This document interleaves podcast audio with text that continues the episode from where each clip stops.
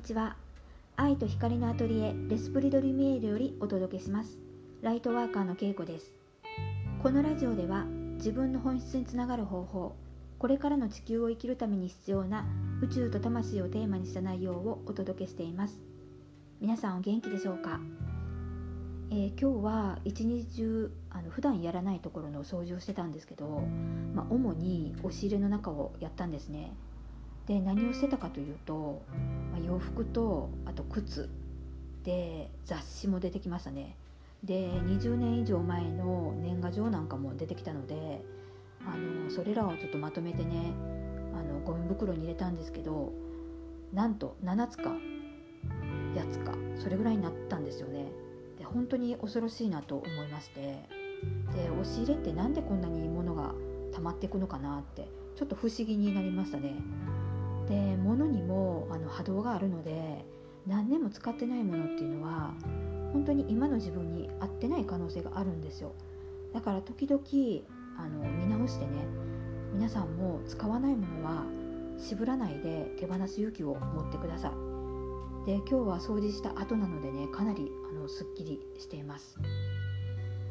はい、えー、今日のポッドキャストのテーマは宇宙から導かれている時の変化について。こんなお話をします。あの時々スピリチュアルを学んでますっていう言い方を私もするんですけど、まあ、そうするとこう学校の授業のようなこう筆記でねこう書いていくみたいなそういうイメージでいる人もいるんですけどあのそういう授業とかそんなんではなくってあの全て自分の身の回りに起こってることを体験していくことも学びだしで誰かに教えてもらって知識としてインプットしていくのも学びだと思うんですよね。でもこのインプットだけでは確信ってあんまり得られないと思うんですよね。自分の中で。で特に自分軸がしっかりしなくって他人軸になってしまう人っていうのはねあの、まあ、いろんなところで情報が拡散してるものをやっぱり信じやすくなると思うんですよ。で私も自分の中で確信がないとあのここでは発信できないのでで私はここで話してることはもう全部自分の体験なんですよね。で実際先生に教えてもらったこととかでチャネリングでコーチの存在が伝えてきてくれることっていうのは私にとってはほとんどが答え合わせになってるんですよ。これまで自分が生きてきた中で経験してきていることとで教えてもらってきてることとかが自分の中で一致した時に一歩こう成長した感じがするんですよね。でスピリチュアルっていうのは怪しいものでもふわふわしてるものでもなくて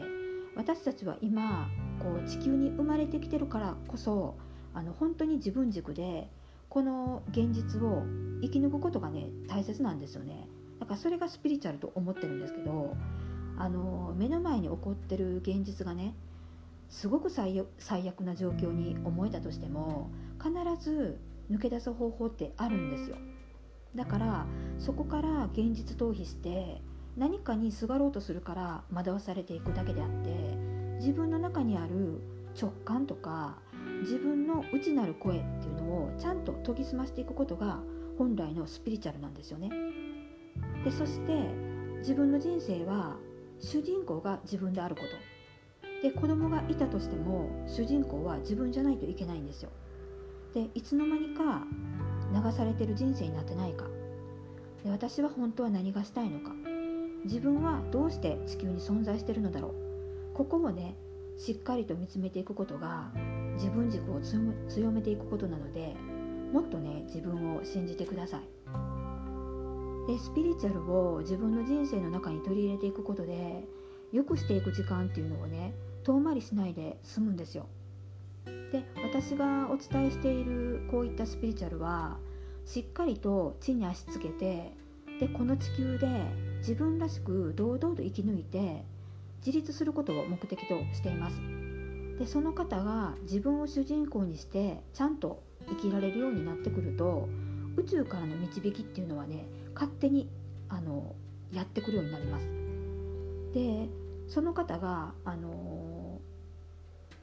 自分をねこうやっぱ主人公にして生きてるかどうかっていうのはすごく大切なことなので軸があのまだぐらついてるなと思ってる方はねあの焦らずに自分の中のね制限をあの少しずつこう取り外していくっていうこともねしていってください。で宇宙はあの空をねあの眺めてるだけでもすごくあの喜びにつながっていくと思うのであの日々ねそういう自然の中に触れることもねやってみてください。